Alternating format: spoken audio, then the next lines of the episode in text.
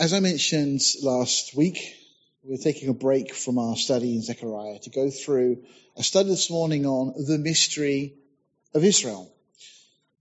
Paul the Apostle lists at least nine mysteries. Some break it down, different numbers. It doesn't really matter how many. There's not specific uh, importance to the number necessarily. But Paul revealed, was revealed things by God. It seems to be at that moment when he was called up to the third heaven. Because he tells us that while that happened, he received things that were inexpressible. Some things we don't get to know because even Paul couldn't work out a way of, of communicating what he'd experienced and what he'd seen.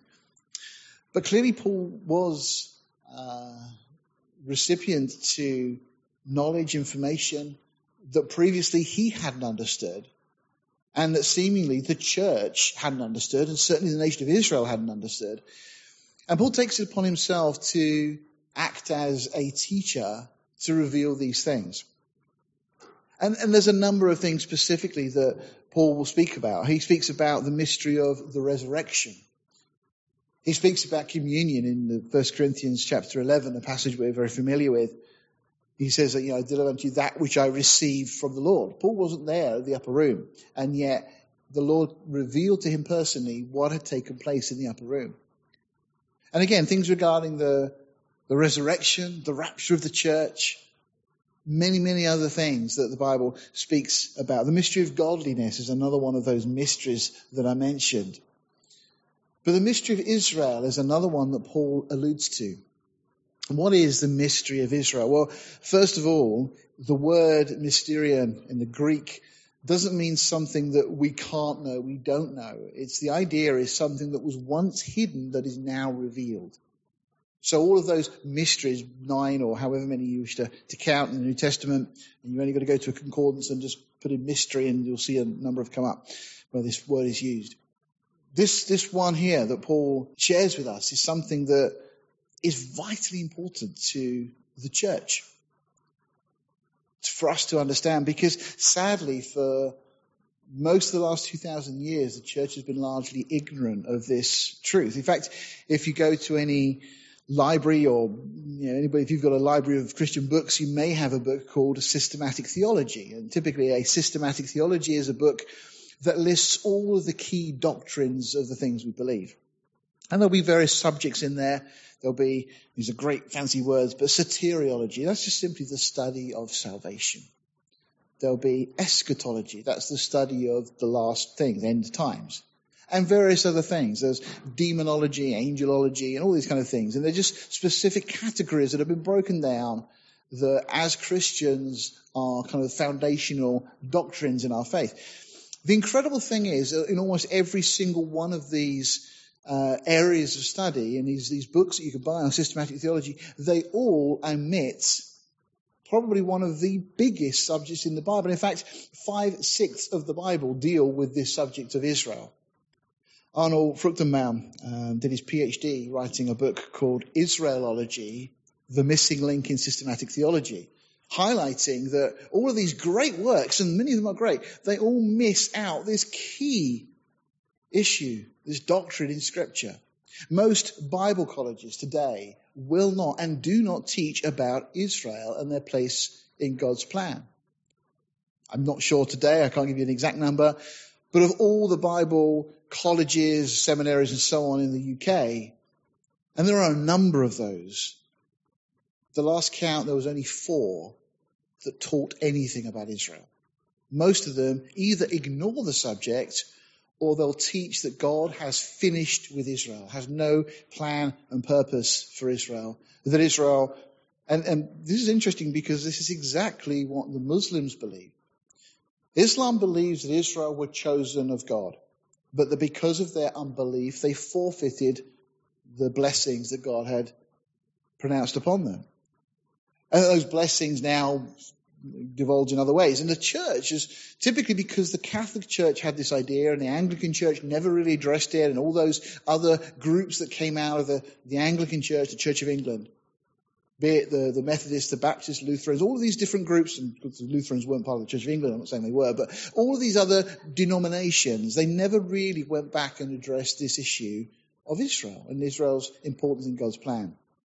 So we are in a church, in a country, in a world that largely is ignorant of Israel and their place. So what we want to do this morning is just try and look from a biblical perspective as to what does the Bible say? Is this an important issue for us? Should we understand these things in the light of what's going on in the world today? Or has God brushed Israel aside because of their disobedience? And there are many, in fact, I would say the majority of churches today that would hold that position. It's typically referred to as replacement theology. The idea that the church has replaced Israel. And most churches, I say, in this country today, will hold to that position. Whether they teach it or not, that's the position typically the ministers will hold, and it's the underlying view.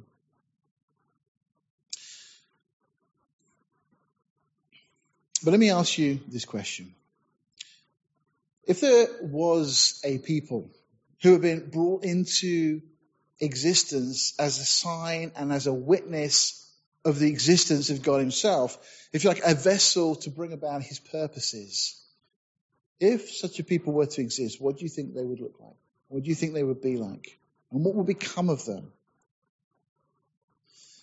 Well, they would surely be different and stand out from all other people on earth. They will be, of course, loved by those who follow and honor God and hated by those who reject God. They would know the greatest blessings, but also be subject to the greatest scrutiny on account of their privilege and responsibility. Well, that, of course, describes the nation of Israel, the biological descendants of Abraham. The Bible makes it very clear that Abraham was called specifically and directly by God himself, and that through Abraham and his descendants, God would reveal himself to the world, that he would reveal his plan of salvation through the Jewish people. Paul makes the point in Romans that the Bible itself, the Word of God, has been given to us by the Jews. God used the nation of Israel to give us his word. And God decreed that because of this, the nation of Israel would be blessed and that it would endure forever. And that's a very contentious point for many people. But we can't get around the fact that Jesus was born into a Jewish family. He was raised as a Jew in Israel.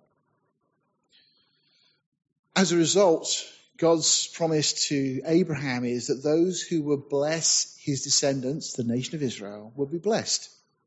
But those who don't would be cursed. We're going to talk about a number of covenants, agreements that God has made.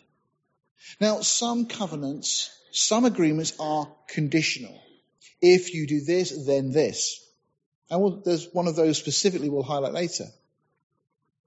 But there's also a number of covenants that God makes that are unconditional.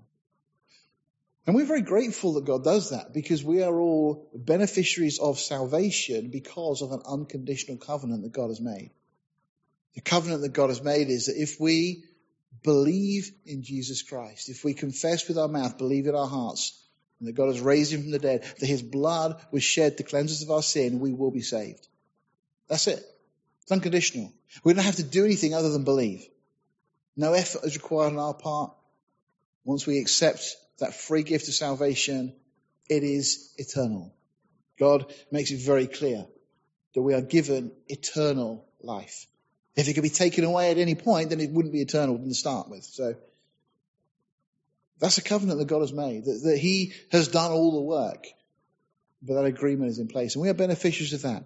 But the same applies in regard to the nation of Israel. And specifically with the people. So in Genesis 12, this is really where it begins in regard to Israel. God's plan of salvation, of course, begins from before the foundation of the world, and we read a lot about it, Genesis 3 and onwards. But in Genesis 12, God says to Abraham, Abraham, as he was then known, Get thee out of thy country, from thy kindred, from thy father's house, unto a land that I will show thee, and I will make of thee a great nation, and I will bless thee and make thy name great, and thou shalt be a blessing. And I'll bless them that bless thee, and curse him that curseth thee, and in thee shall all the families of the earth be blessed. Look at that last statement. God promises blessing for those that bless Abraham's descendants and cursing for anybody who chooses not to bless them. That has a huge implication on what is going on in the world today and the world's attitude regarding the Jews. Uh, it's no secret that the Jews have been hounded and hunted more than any other people group on the planet. They make up one one thousandth of the earth population. And yet, incredibly, they've been blessed beyond measure. You've only got to do a quick Google search and see how many Nobel Prize winners have come from Israel. How many great inventions have come from Jewish stock. Some of the world's greatest scientists have come from the nation of Israel. In Jeremiah 31, we read this Thus says the Lord, which giveth the sun for a light by day, and the ordinances of the moon and the stars for a light by night, which divided the sea when the waves thereof roar. The Lord of hosts is his name. Right? So God's just making it really clear. This is the, you know, who God is. God is the one that said this. If those ordinances depart from before me, saith the Lord, then the seed of Israel shall also cease from being a nation before me forever.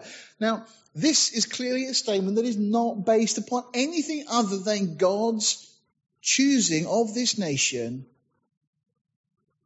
and his promise to bless them that he gave to Abraham.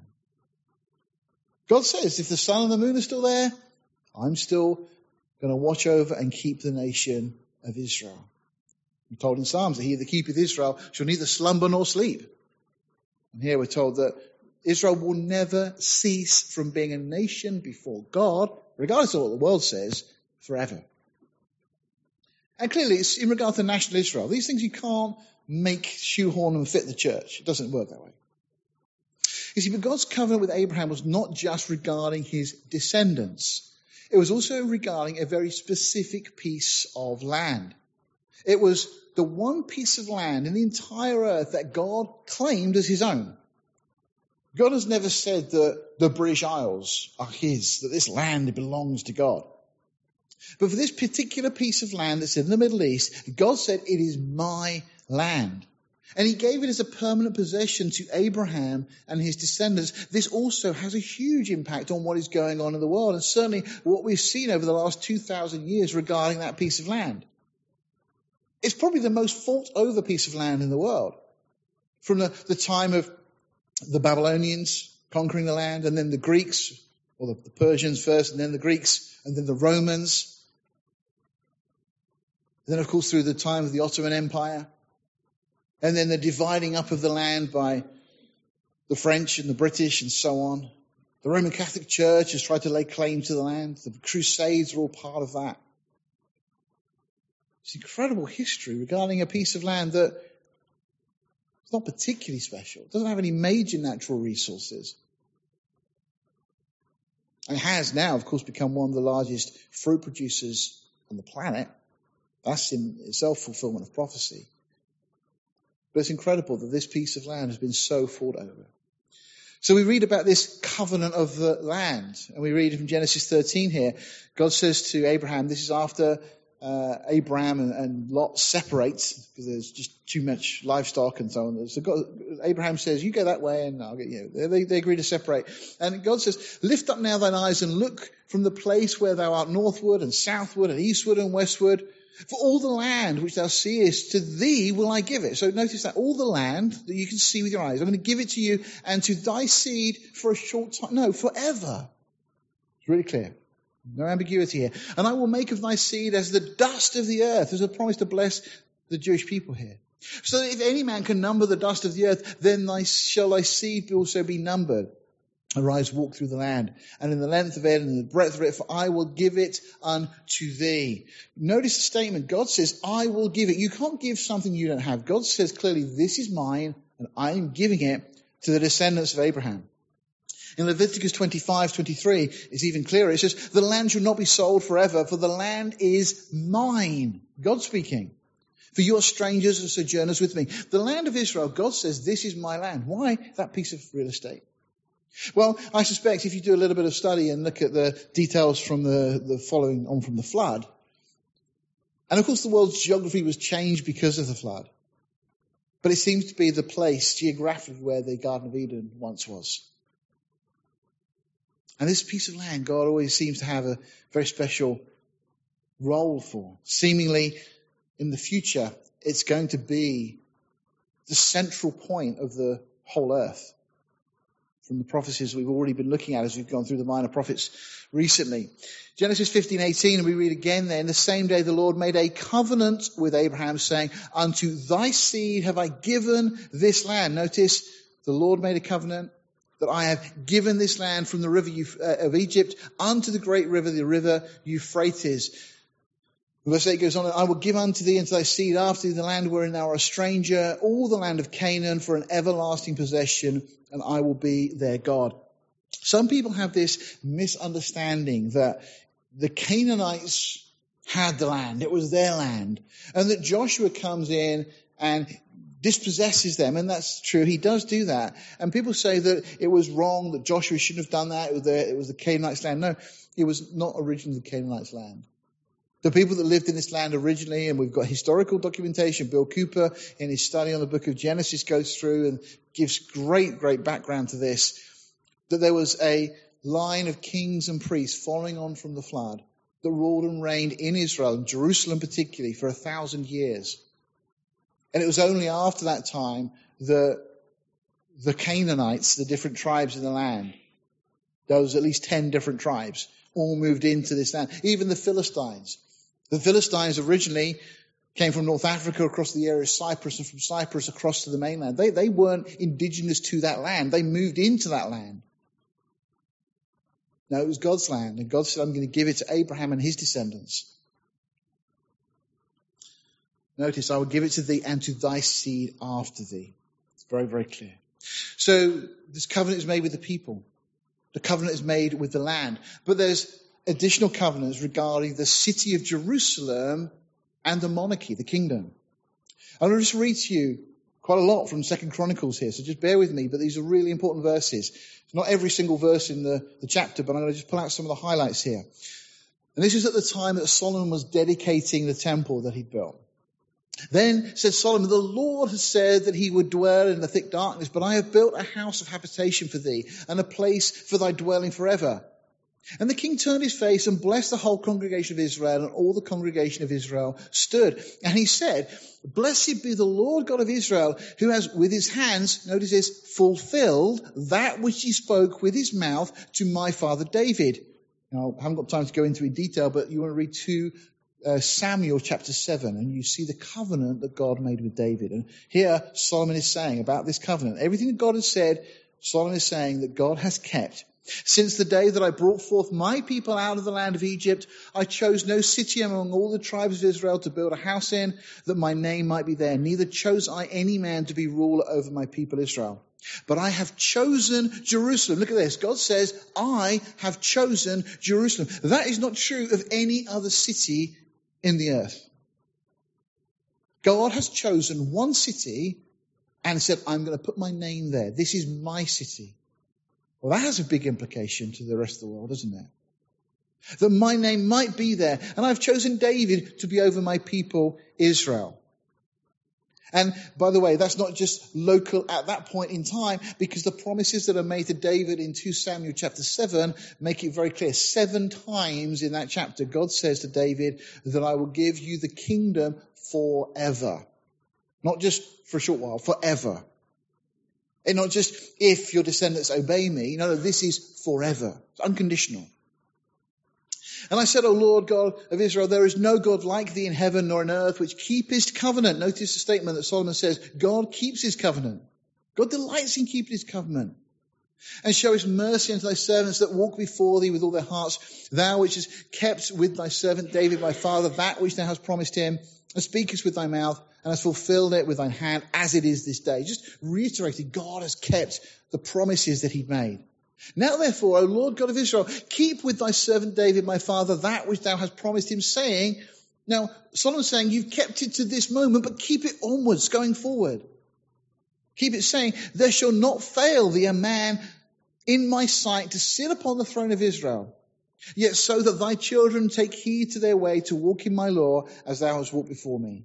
Now then, O Lord God of Israel, let thy word be verified, which thou hast spoken unto thy servant David. But will God in very deed dwell with men on the earth? Solomon just asked that question. God doesn't dwell on the earth, but he says, Behold, heaven and the heaven heavens cannot contain thee. How much less this house, the temple, which I have built. Have respect, therefore, to the prayer of thy servant and to his supplication. Lord, just please listen to the prayer I'm praying today. O Lord my God, hearken unto the cry and to the prayer which thy servant prayeth before thee, that thine eyes may be open upon this house day and night, upon the place whereof thou hast said that thou would put thy name there, to hearken unto the prayer which thy servant prayeth toward this place. And this is now the prayer he's going to pray. Hearken therefore unto the supplications of thy servant and of thy people Israel, which they shall make toward this place. And here we go. Hear thou from thy dwelling place, even from heaven, and when thou hearest, forgive. There's a prayer here that, that Solomon is praying, saying, Lord, you've made this promise, keep the promise, and when we pray, forgive us, Lord. If thy people Israel be put to the worst before the enemy because they have sinned against thee, notice this, a lot of people say God rejected Israel because they sinned. Yeah, they did sin. They were disobedient. And God brought judgment upon them, and we'll talk briefly in a while about that. But here, the prayer that Solomon prays is that God has kept his covenant, he will keep his covenant, and even if we sin against you, Lord, he says, if we put to the worst before our enemy because they have sinned against thee, and shall return and confess thy name and pray and make supplication before thee in this house, then hear thou from the heavens and forgive the sin of thy people Israel and bring them again unto the land which thou gavest to them and to their fathers. By the way, the confirmation that God heard, acknowledged, and if you like, approved this prayer was that following this prayer, God's presence came down in a spectacular way on the temple, so much so that everybody had to get out of there. The place was filled with the presence of God and smoke and so on. So we know that this isn't something that God says, no, I'm not going to answer that. God says, yes, I will do everything you've prayed, everything you've asked this day. And then Solomon goes on and carries on and says, uh, when the heaven is shut up and there's no rain because they have sinned against thee, so acknowledging that Israel are going to sin, Yet if they pray toward this place and confess thy name and turn from their sin when thou dost afflict them, then hear thou from heaven and forgive the sin of thy servants and of thy people Israel, when thou hast taught them the good way wherein they shall walk, and send rain upon the land, for thou hast given unto thy people for that thou hast given unto thy people for inheritance. Notice again, God saying, or Solomon acknowledging that God has given the land to Israel as an inheritance. If there be dearth in the land, if there be pestilence, if there be blasting, mildew, locusts, caterpillars, if the enemies besiege them in their cities of the land, whatsoever sore or whatsoever sickness there be, that what prayer or of what supplication soever shall be made of any man or of all thy people Israel, when every one shall know his own sore, his own grief, and shall spread forth his hands in this house, then hear thou from heaven thy dwelling place and forgive and render unto every man according to his ways. Really important point. Solomon says, don't just, you know, turn a blind eye. Render everyone according to his own ways. God is a just God. A number of times you'll find an expression used in the Old Testament that God gave to Israel double for their iniquity. That doesn't mean times two, it means an exact likeness. When you look in a mirror, you see a double of yourself exact reflection. And God gave to Israel, in terms of the judgment he brought upon them has allowed upon them, an exact likeness. For everything they did wrong, there was consequence. But it doesn't change the fact, as is being prayed here, that God had still chosen Abraham, he'd chosen the land, he'd chosen Jerusalem and the monarchy. None of those things were to change. Again, render every unto every man according to his ways, whose heart thou knowest, for thou only knowest the hearts of the children of men, that they may fear thee to walk in thy ways so long as they live in the land which thou gavest unto our fathers. And then he goes on and says, If thy people, the context, if thy people sin against thee, for there is no man which sinneth not, and thou be angry with them and deliver them over before their enemies, and they carry them away captives unto a land far off or near, Uh, it just speaks of what happened with the Babylonian captivity and then finally with the Romans, the worldwide diaspora, the way the Jews were scattered around the earth. If they'll be angry with them and deliver them over before their enemies, and they carry them away captives unto a land far off or near, yet if they bethink themselves in the land whether they are carried captive and turn and pray unto thee in the land of their captivity, saying, We have sinned, we have done amiss, we have done wickedly. By the way, look at Jer- uh, uh, Daniel chapter 9, and you'll find that Daniel prays this prayer. Daniel's words in chapter 9 are exactly what Solomon said we should pray as the Jewish people. If we are in this situation, we, this is what we'll pray. Daniel prays this very prayer. If they return to thee with all their heart, with all their soul, in the land of their captivity, where they have carried them captives and pray toward their land. Daniel did that. Which thou gavest unto their fathers and toward the city which thou hast chosen. Now notice again, this is a confirmation. The land, the city, and toward the house which I have built for thy name, then hear thou from the heavens, even from thy dwelling place, their prayer and their supplications, and maintain their cause, and forgive thy people which have sinned against thee. Okay, so very clearly, Solomon is just reiterating everything that's been said through the Old Testament that was said to Abraham, to Isaac, to Jacob, to David. Solomon is saying, God, you've been faithful in all those things. You've kept your promises. Continue to keep your promises and remember us. And even if we disobey you, even if we are scattered around the world, that you will not forget us. And God acknowledges that in what then follows, as I've already said. Now, I mentioned earlier that there are conditional covenants as well. In other words, you do this and I will do this. The law is one such conditional covenant. And it's very clear that in the giving of the law to Israel, God has said there are many things wherein if you do them, I will bless you. If you don't do them or do the opposite, then you will not receive the blessing. And one of the clearest places you find this is in the book of Deuteronomy in chapter 28, one of the most amazing chapters in the Bible. Any critical skeptic of the Bible really needs to read this chapter and then try and answer how these things have come to pass exactly as foretold some three and a half thousand or more years ago. I just want to read a few verses. if thou wilt not observe to do all the words of this law that are written in this book, that thou mayst fear this glorious and fearful name, the Lord thy God, then, okay, so notice there's an if and there's a then, if you're not going to do all the things that God has said, then the Lord will make thy plagues wonderful, and the plagues of thy seed, even great plagues, and of long continuance, and sore sickness, and of long continuance. It doesn't sound good, does it? Uh, by the way, these, no one assumes that these plagues are transferred to the church. It's interesting that people that argue that the church is the new Israel never once seem to think that the plagues that were mentioned will been transferred to the church. It's only the blessings. It shows you how shallow thinking that is. Verse 60 goes on in Deuteronomy 28. Moreover, he will bring upon thee all thy diseases of Egypt, or all the diseases of Egypt, which thou was afraid of, and they shall cleave unto thee. Also every sickness and every plague which is not written in the book of this law. With, uh, so, um, them will the Lord bring upon thee until thou be destroyed. And if you be left few in number, whereas you were as the stars of heaven for multitude, because thou would not obey the voice of the Lord thy God, and it shall come to pass that as the Lord rejoiced over you to do good and to multiply you, so the Lord will rejoice over you to destroy you and to bring you to naught. And you shall be plucked from off the land whither thou go to possess it. And the Lord shall scatter thee among the people from one end of the earth even unto the other. And there thou shalt serve other gods, which neither thy fathers have known, even wood and stone. And among these nations thou shalt find no ease, neither shall the sole of thy foot have rest. But the Lord shall give thee there a trembling heart and failing eyes and sorrow of mind. And thy life shall hang in doubt before thee, and thou shalt fear day and night, and shall have none assurance of life. Wow, doesn't this sound like the history we know of the Jewish people? I mean, this speaks of exactly what they went through, not just with the Romans and so on, but then down through the ages, and particularly when we get to the time of the Holocaust. Every Jew's life was hanging in doubt. God said, if you obey the law I'm giving you, there'll be blessing. But if you disobey, this is what's going to happen.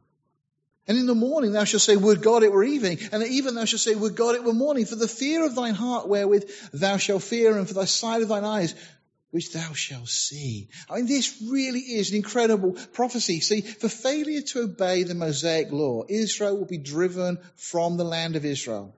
Israel will be scattered among all people from one end of earth to the other, which is exactly what we've seen. Their lives would hang in doubt. They will be in great distress. And this has happened to the letter. And yet Israel remains an identifiable ethnic group. Why? Well, because God had always promised that right from the start with Abraham, reiterated to Isaac and Jacob, to David and so on, and Solomon, as we've just seen, highlights these things. God made an unconditional covenant with the people, with the land, with the city, and regarding the monarchy. But contrast that, by the way, with the Hittites, the Jebusites, the Amalekites. When was the last time you bumped into a Hittite? Or a Jebusite or a Amalekite? How many people trace their, their history? You know, there's a lot of these kind of programs and things that talk about you know, your your family history and things. There's been uh, a few on telly recently. You know, looking at where you know our roots are, and it's amazing how many of those programs people come up and you, you realize that there's, there's Jewish descent and how passionately they hold on to that. I have no idea where I'm from. I think probably, probably from history, you go back and it's likely to be Scandinavia. Maybe the Vikings or, you know, when they came over to this country. I don't know. I'm not really bothered either. But Jews, they're passionate about their heritage and their history. I know somebody that was born in Australia I met recently, but they're a Jew and they identify as a Jew. They've been brought up in this country. They were born in Australia, but they see themselves as a Jew. They don't see themselves as British or as Australian particularly, but as a Jew. They really are a distinct group of people. Dave Torrance, in a great book, uh, here's, I've got a copy of this at home, he, he makes this comment. He says, despite wars, persecutions, repeated attempts to obliterate them, they have kept their peculiar identity. They have remained a people apart from the other nations of the world, a testimony to the preserving hand of God. And a quote from Malachi chapter 3 verse 6, For I, the Lord, do not change, therefore you, O sons of Jacob, are not consumed. Despite all they've gone through, they're not consumed. We see the evidence of that. He goes on and says, the very existence of the Jews in history, together with all that has happened to them in their long, turbulent history, is proof that there is a God present and active through his Holy Spirit in history. By all normal, normal laws of geography, history, and ethnography, they ought as a distinct race to have disappeared long ago. In a book called Reluctant Witness by Stephen Hughes, uh, he says, Stephen Hayes, sorry, uh, he says, an eminent man once said, the universal dispersion of the Jews throughout the world, their unexampled sufferings and their marvelous preservation would be enough to establish the truth of the scriptures if all other evidence was cast into the sea. He goes on and says, the survival of the Jewish people is the greatest proof of the existence of Almighty God. If there were no God in heaven, there would not be one Jewish person on the earth. Incredible statements. But of course, with all of this, the fact that Israel have been scattered around the world and so on, the Muslims say that that's because they've disobeyed God and therefore they're now cast aside. The majority of the Christian church to this day makes that case and argues that Israel no longer inherit these blessings. And that leads us to Romans chapter 9, 10, and 11. We haven't got time to go through all of it. But the question is brought up there, has God finished with Israel? Because there are so many that claim, despite what we've already seen, well, let's just have a very brief look at this. Is this a contentious issue or is it a key to understanding scripture? I've already said that five sixths of the Bible deals with the nation of Israel. That should get our attention to start with. Then the question, has the church replaced Israel as God's chosen people? Certainly Peter says that we are a chosen generation, a royal priesthood. But does that mean that we've replaced Israel? And of course the Jews did reject Jesus when he first came. As a nation, their leaders led them to cry crucify. But then as a result of that, has national Israel blown it? And then what about those promises that we've already about, spoken about made to national Israel regarding the people, the land, the monarchy, the city of Jerusalem? How are we to view the events today in the Middle East? Is there any significance from a biblical perspective or not? Okay, so Romans 11 verse 1, Paul says, I say then, has God cast away his people? Right? This is great because Paul asks the very question that we're asking right now. His answer is really, really simple. And this should put an end to it because he says, God forbid. In other words, no. God has not cast away his people. He says, firstly, notice this. For I also am an Israelite of the seed of Abraham, of the tribe of Benjamin. In other words, he says, I'm a Jew. You can't say God has cast away the Jews because I'm a Jew. So that doesn't work. See, the church began with Jews. The early church was Jewish. Exclusively Jewish. See, Paul was a Jew and he was a Christian. And he had no problem with that. In fact, he spent his entire lifetime in ministry telling people that he was a Christian and yet he never said that I'm not a Jew anymore. See, God has not cast away the Jews because most of the early church is Jewish. So very clearly we can see that the statement has God finished with Israel. Well, no, because much of the church was Israel. God didn't say, that's it, I've had enough with Israel. You have to disinherit, or you have to, you, you cast off your, your history. It goes on verse 2 through 4. God has not cast away his people which he foreknew. What ye not what the scripture saith of Elijah? Now, Paul is going to give us a great example here to make the point. How he maketh intercession to God against Israel, saying, Lord, they have killed thy prophets and dig down thine altars, and I am left alone, and they seek my life. And then, then Paul throws in this and says, But what does the Bible say? What, what saith the answer of God unto him? And God's response to Elijah when he says, I'm on my own, I'm left the only one. God says, No, no, no. He says, I've reserved to myself 7,000 who have not bowed the knee to the image of Baal. Elijah, you're not on your own. There's another 7,000. It may be that the majority have rejected God at that point, but God's saying, don't worry, I've still got 7,000 plus you. In 1 Kings 17, we see Elijah on Mount Carmel. There's 450 prophets of Baal and they go up against Elijah and so on. And God gives Elijah this incredible victory and so on.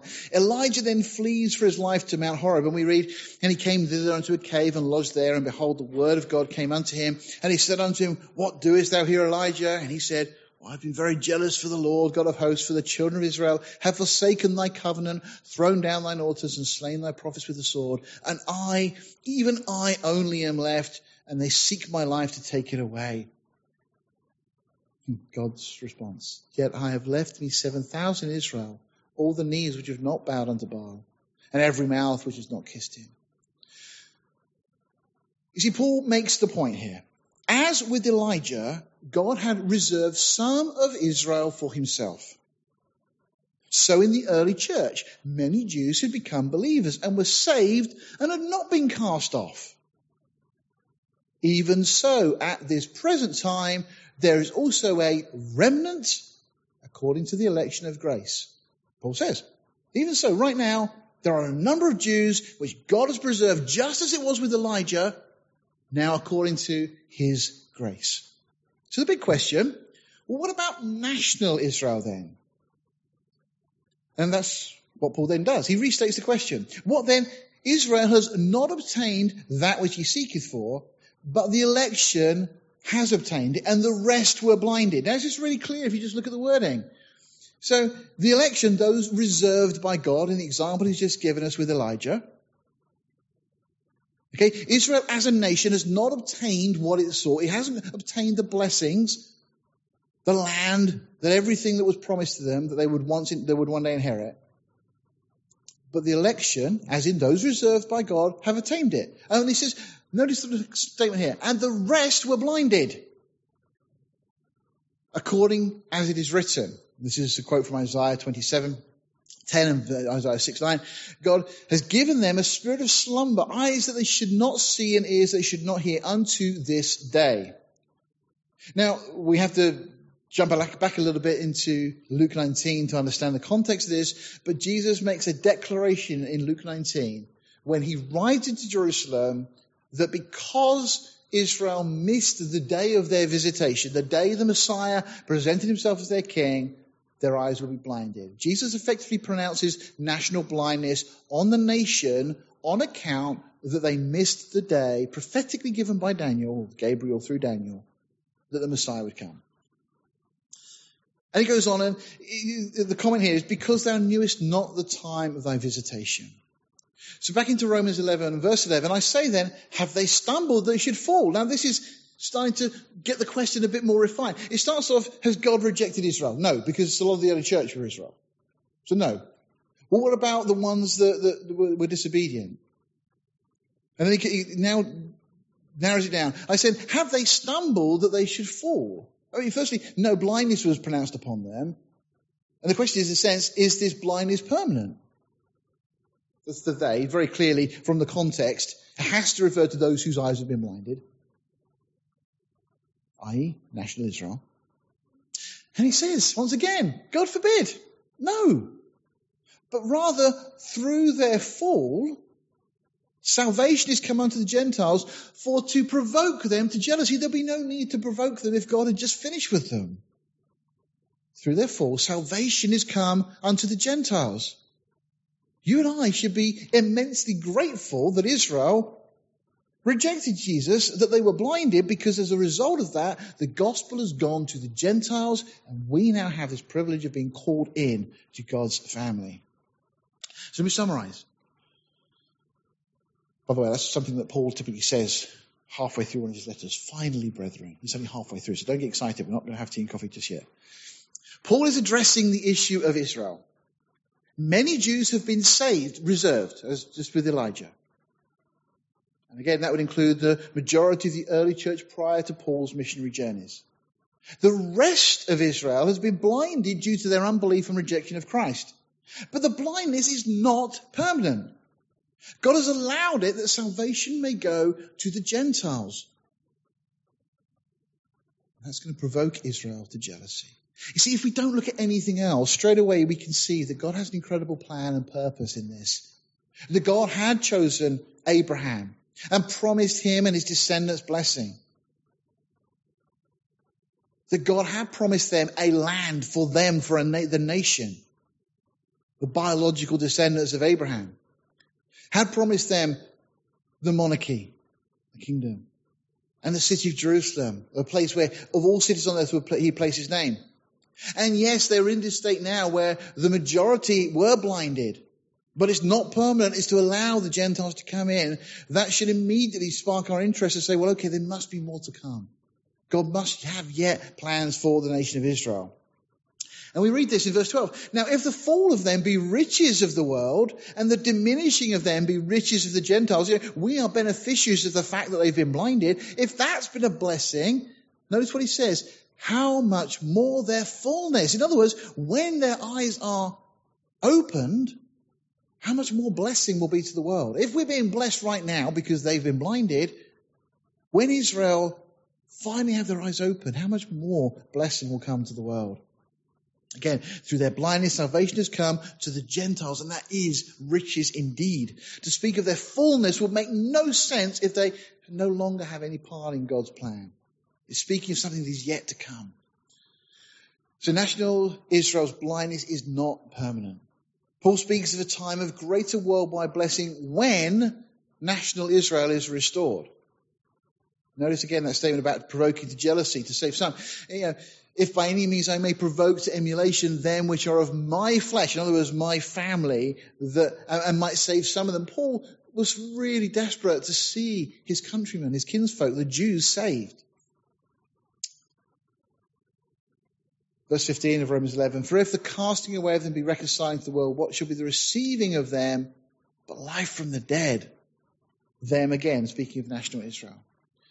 And then verse 25, Romans 11, for I would not, brethren, that you should be ignorant of this mystery. Here we go, the mystery of Israel. Lest you should be wise in your own conceits. The blindness in part. What does it mean in part?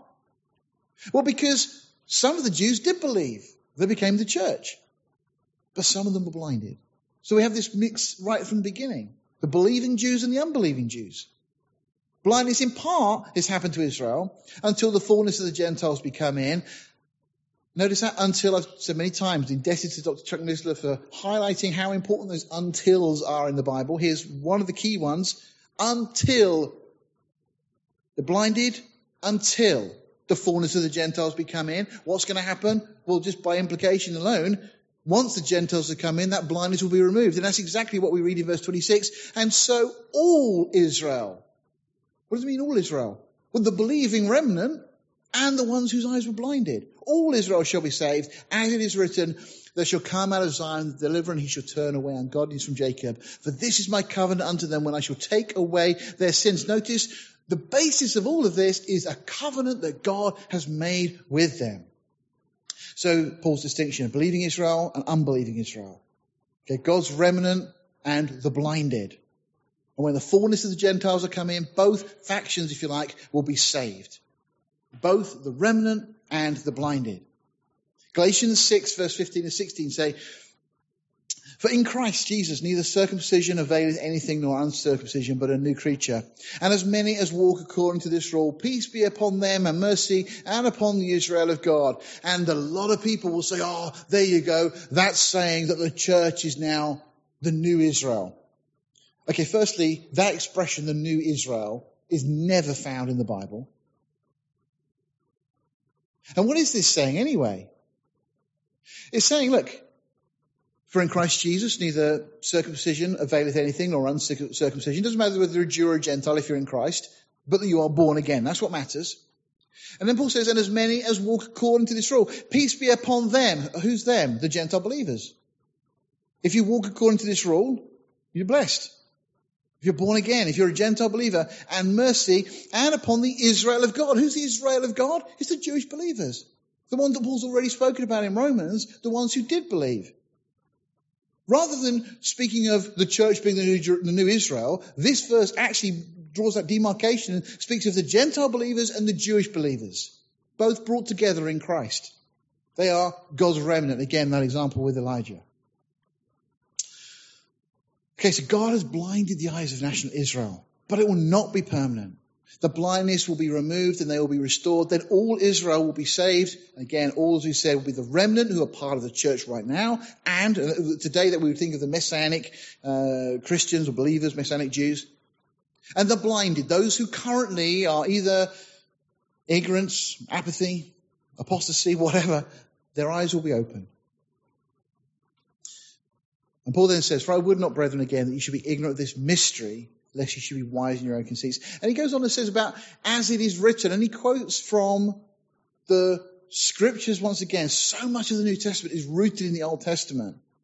And he speaks about this covenant, notice verse 27, then God will take away their sins. Now, not just the covenants we've seen already, but a new covenant. Jeremiah says this, Behold, the days come, saith the Lord, that I will make a new covenant with the house of Israel and with the house of Judah. And by the way, you can't make that and fit the church because it says the house of Israel and the house of Judah. Not according to the covenant that I made with their fathers, their fathers, has to be national Israel, in the day that I took them by the hand to bring them out of the land of Egypt, which my covenant they break, speaking of the law, of course, although I was a husband unto them, saith the Lord, but this shall be the covenant that I will make with the house of Israel after those days, saith the Lord. I will put my law in their inward parts and write it in their hearts, and will be their God, and they shall be my people. Many believe that these promises have now been transferred to the church. Can these promises be transferred? Well, the promises, as we've seen already, were made to the house of Israel, house of Judah. There's an issue of God's integrity. Does God keep his promises? Notice Deuteronomy chapter 30. We saw Deuteronomy 28 earlier. But look what this says, just a couple of chapters further on. It shall come to pass when all these things are come upon thee. What things? The blessing and the curse, which I have set before thee. And thou shalt call them to mind among the nations, whether the Lord thy God has driven thee. In other words, God is saying, you aren't going to disobey. I've given you the rules for blessing and the rules for disobedience, what's going to happen if you're disobedient, and you're going to be scattered around the world.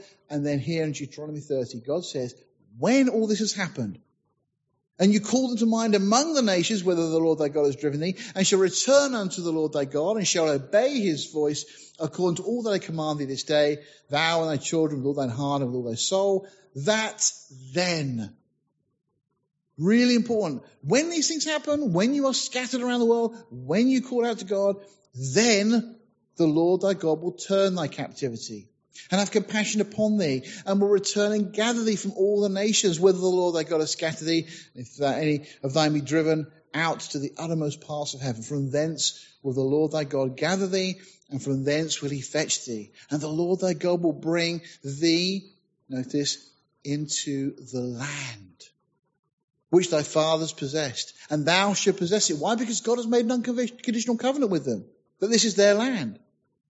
And thou shalt possess it, and he will do thee good and multiply thee above thy fathers. And the Lord thy God will circumcise thine heart and the heart of thy seed to love the Lord thy God with all thine heart and with all thy soul.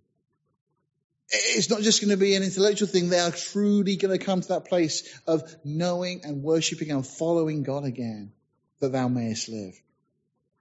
Now, in 1948, Israel came back into the land, so we've seen this partially fulfilled already. That was the first regathering out of all the nations of the earth.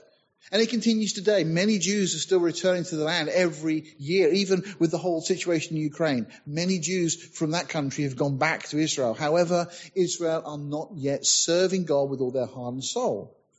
But Ezekiel wrote about this. He had a hope. Though Israel had been disobedient and God had and would scatter them among all nations, that God, for his name's sake, would bring them back to the land of their fathers.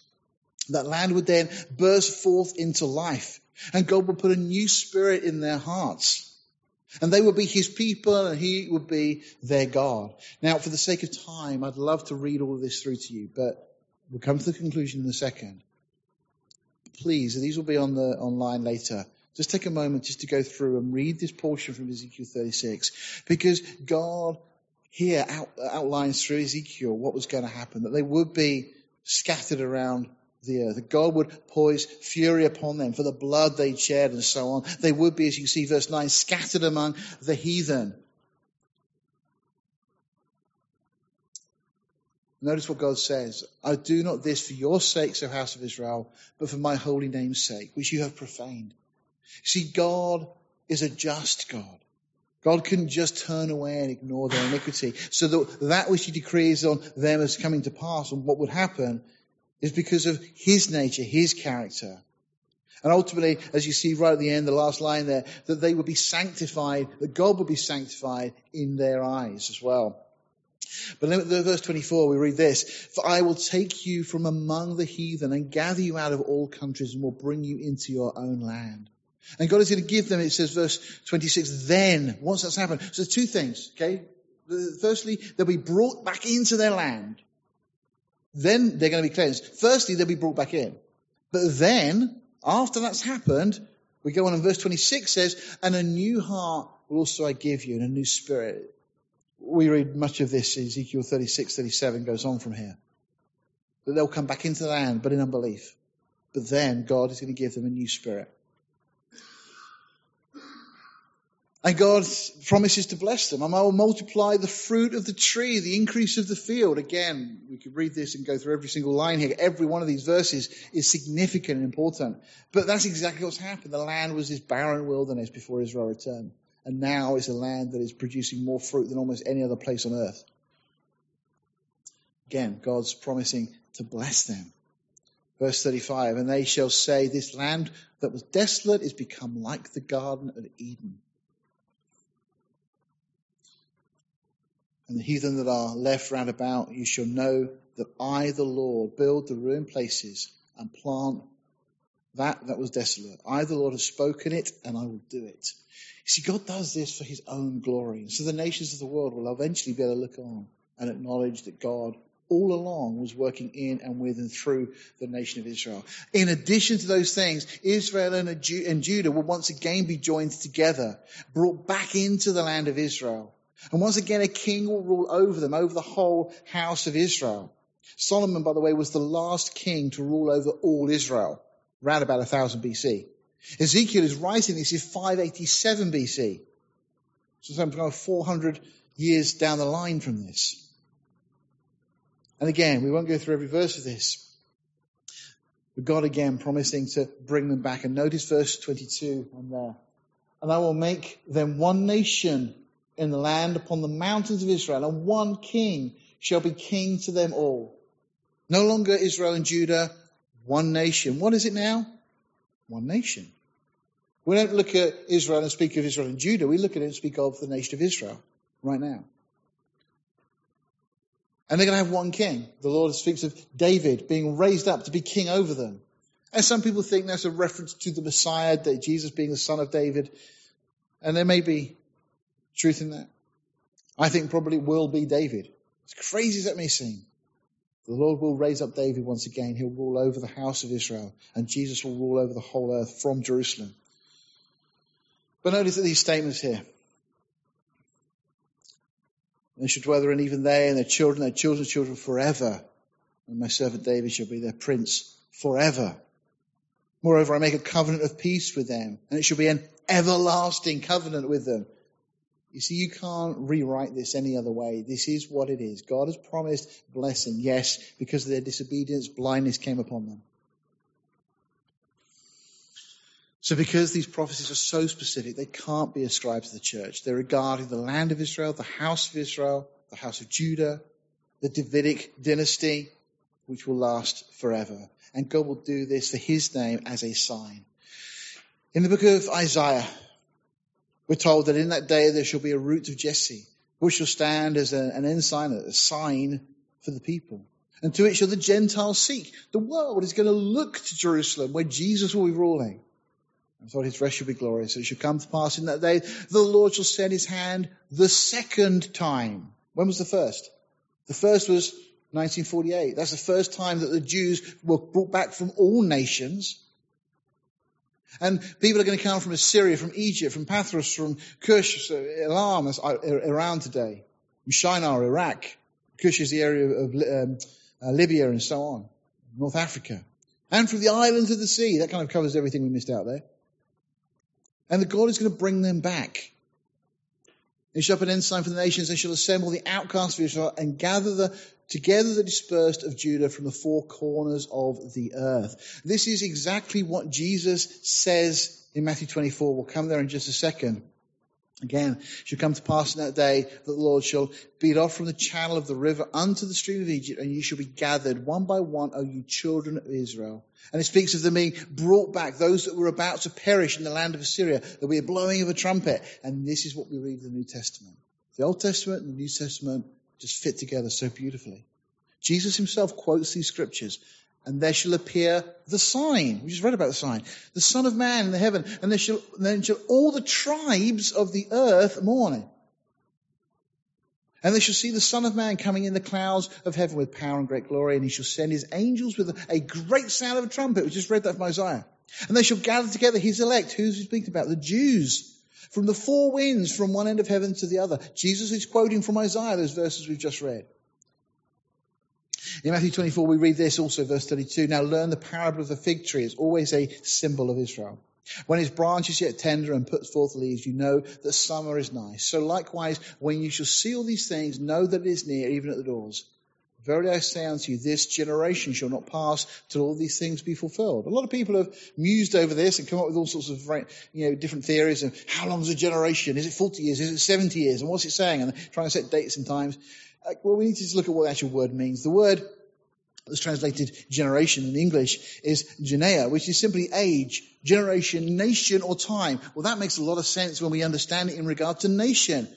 Speaking of the fig tree, speaking of the nation of Israel, I say unto you, this nation shall not pass till all these things be fulfilled. It's no secret that Muslims nations want to wipe Israel off the face of the earth.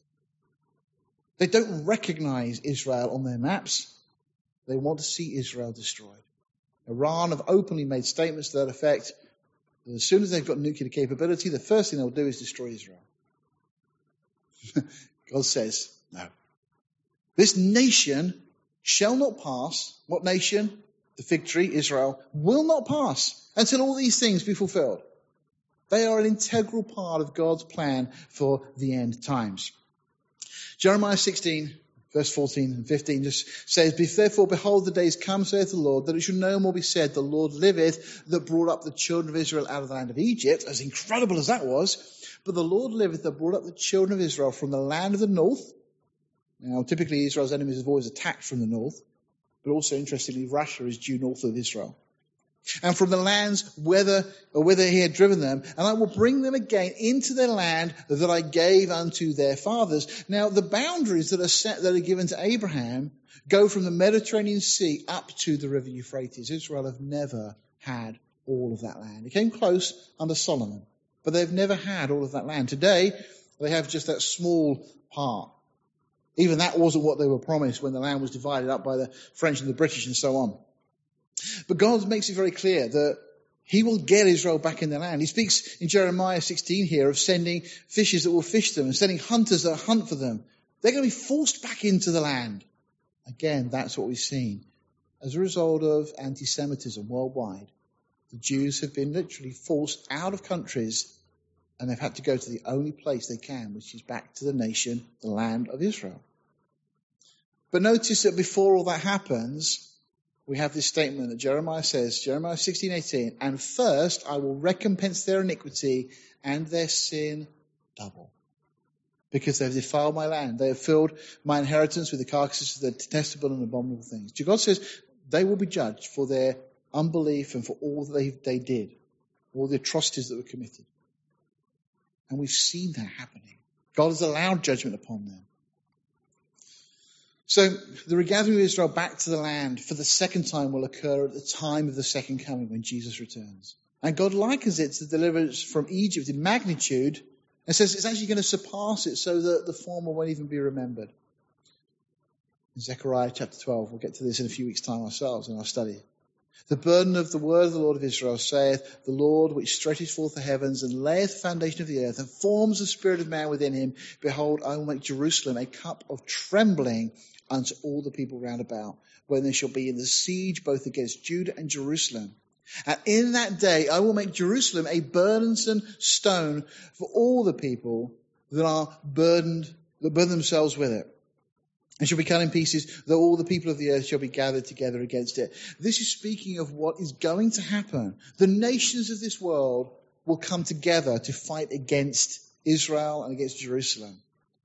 This is exactly what we read in the book of Revelation of what is coming. I see, understanding the biblical framework of God's plan for Israel helps us understand the world we live in, why things are going on that are, that are going on right now, and what is also to come. And Jerusalem really is a cup of trembling. The governments of the world don't know what to do regarding the problem of Jerusalem.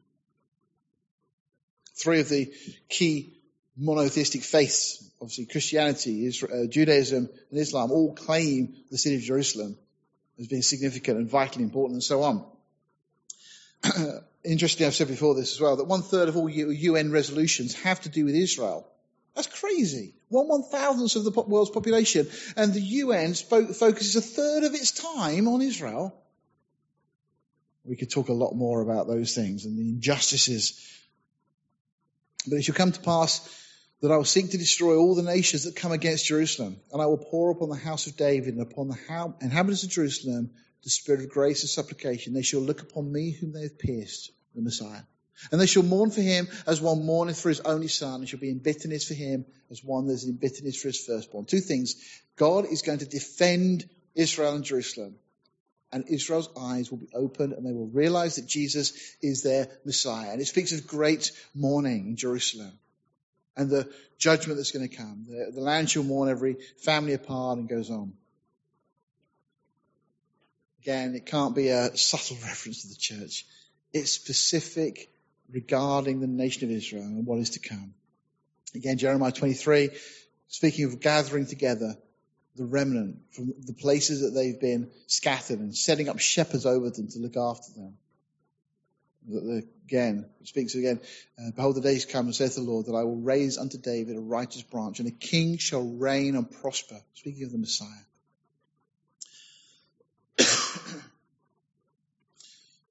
Therefore, behold, the days come, saith the Lord, that they should no more say, The Lord liveth, which brought up the children of Israel out of the land of Egypt. Again, the focus is going to be on this incredible regathering of the people back to the land. And at that time, God is going to set a king over the whole earth who's going to execute judgment and justice. And that has been the hope of Israel. In Acts chapter 15, there was a council meeting held to discuss the whole issue of Jews and Gentiles and how are the Gentiles saved and so on. And they stand up and Peter stands up and James stands up and they talk to the people about the Gentiles being brought in. Verse 14, you know, Simon Peter declared that God did visit the Gentiles to call out a people of his own name. But notice this, after God has brought the Gentiles in, just as Paul said in Romans 11, after this I will return and build again the tabernacle of David. And we've seen this again, we've gone through the minor prophets and quoted this already which is falling down. God is going to re-establish everything that is broken down and has been lost. That statement in Matthew chapter 2. Bethlehem, in the land of Judah, are thou not the least among the princes of Judah? For out of thee shall come a governor that shall rule my people Israel. That hasn't happened yet. Jesus has never ruled over the nation of Israel, but he will. Again, Jesus said to the disciples that they would sit on the 12 thrones or on 12 thrones, judging the 12 tribes of Israel. Well, that's not much of a promise if God has finished with Israel, is it? It only has any context in what we've been saying, that God still has a plan and a purpose. Then that is a promise that had some weight indeed to give to the disciples, that they would be given this authority and time yet to come. On the road to Emmaus, those two were talking. He says, We trusted that it should have been he that should have redeemed Israel beside all this. It was the third day. Notice they were expecting the Messiah to redeem Israel. That was their hope. That the Messiah would restore and re-establish the nation. John asked the question, Matthew 11, that when John heard from prison, John the Baptist says, the works of Christ, he sent two of his disciples and said unto them, Art thou he that should come, or do we look for another? Because that was the Jews' expectation, that Jesus, when he first came, would fulfill all of those prophecies and he would rule over them as king. John, disciples, the pair on the Emmaus Road, they were confused because they saw all the signs of the Messiah, but there was this not the deliverance that they were expecting at that time. And that led the Jews to have this idea, maybe there's two Messiahs. In Isaiah 53, there's the, the one that suffers. In Psalm 2, there's the one that rules with a rod of iron. But of course we know, we know that there's not two messiahs for Israel. There's two comings. Firstly, the Lamb of God. That's why the shepherds came first. Then the Lion of the tribe of Judah. That's why the Magi came second to anoint Jesus or acknowledge Jesus as the rightful king. After the resurrection, the disciples begin to understand, and yet they then ask Jesus the question about the, result, the role of the Messiah to deliver Israel and the throne of David. You know, will there at this time they go on. by the way, that quote from Luke chapter 1 Gabriel made it clear to Mary that Jesus would rule on the throne of David. All these promises, all tied together in what we've said. I mentioned earlier 2 Samuel chapter 7, repeatedly, this promise to David that his kingdom would be forever. All the way through this. Forever, forever, forever, forever, forever. It goes on and on and on through that chapter 7. It's an incredible chapter. I'll leave you to read it in your own time. And again, Acts chapter 1, this is where I was going a moment ago. They were, therefore, they would come together. They asked him, saying, Lord, will thou this time restore the kingdom to Israel? The disciples at the time of the ascension say to Jesus, right, kind of understand now that you had to die and you, you, your blood was shed for us. You were the sacrificial lamb.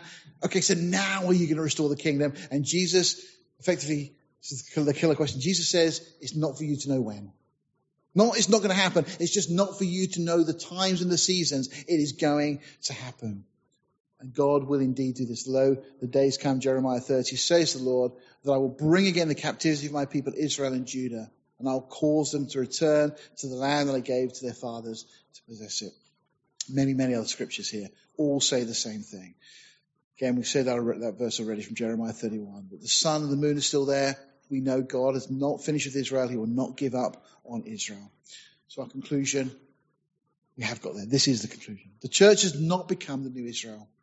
The phrase the new Israel is never used in scripture. Whilst Israel has paid the price for breaking the Mosaic covenant, the Abrahamic covenant regarding the land, the Davidic covenant regarding the throne, the covenants regarding the city, the people, they're all unconditional. And Christ has yet to sit and rule on the throne of David, but he will. Israel will never cease to be a nation before God. So the why question, does it matter what our position is regarding Israel? Well, yeah, because it will affect our view of scripture, both in regard to the promises that God makes and keeps, and our understanding of what is to come. We're commanded to pray for the peace of Jerusalem. And it makes so much sense of the world that we're living in now. Israel really is God's timepiece. Dave Hunt said this If the Bible is in error concerning Israel, its major subject, then all of the synagogues and Christian churches that claim to base their beliefs upon these scriptures ought to admit the fact and shut their doors. If, however, the Bible is true, then the nations of the world ought to govern their conduct accordingly. For if they do not, uh, sorry, for if they do not, the consequences will be disastrous. That says everything. And one final quote. Queen Victoria once posed this question to her Prime Minister, Benjamin Disraeli. She asked, Can you give me one verse from the Bible that proves there is a God? He thought for a moment and responded, I can give you the answer in just one word. What is it? She wanted to know. Disraeli replied, The Jew, Your Majesty.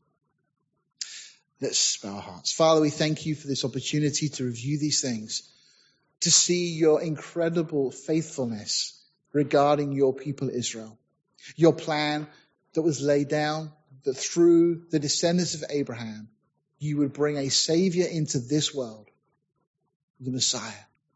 You would bring your word into being, that we would have a copy of your word which reveals your character, your nature, your goodness, your grace, your mercy. And that you have promised, Lord, to keep the covenants you have made with your people Israel. And you've told us to pray for the peace of Jerusalem. And Lord, as we live right now in this turbulent world, we recognize that so much of what is going on around us is part of your plan to keep your promises to your people. Father, we thank you that you're a faithful God and that your promises to your people Israel are as steadfast and sure as your promises to each one of us. Lord, may we continue to grow in grace and knowledge, for we ask it now in Jesus' name. Amen.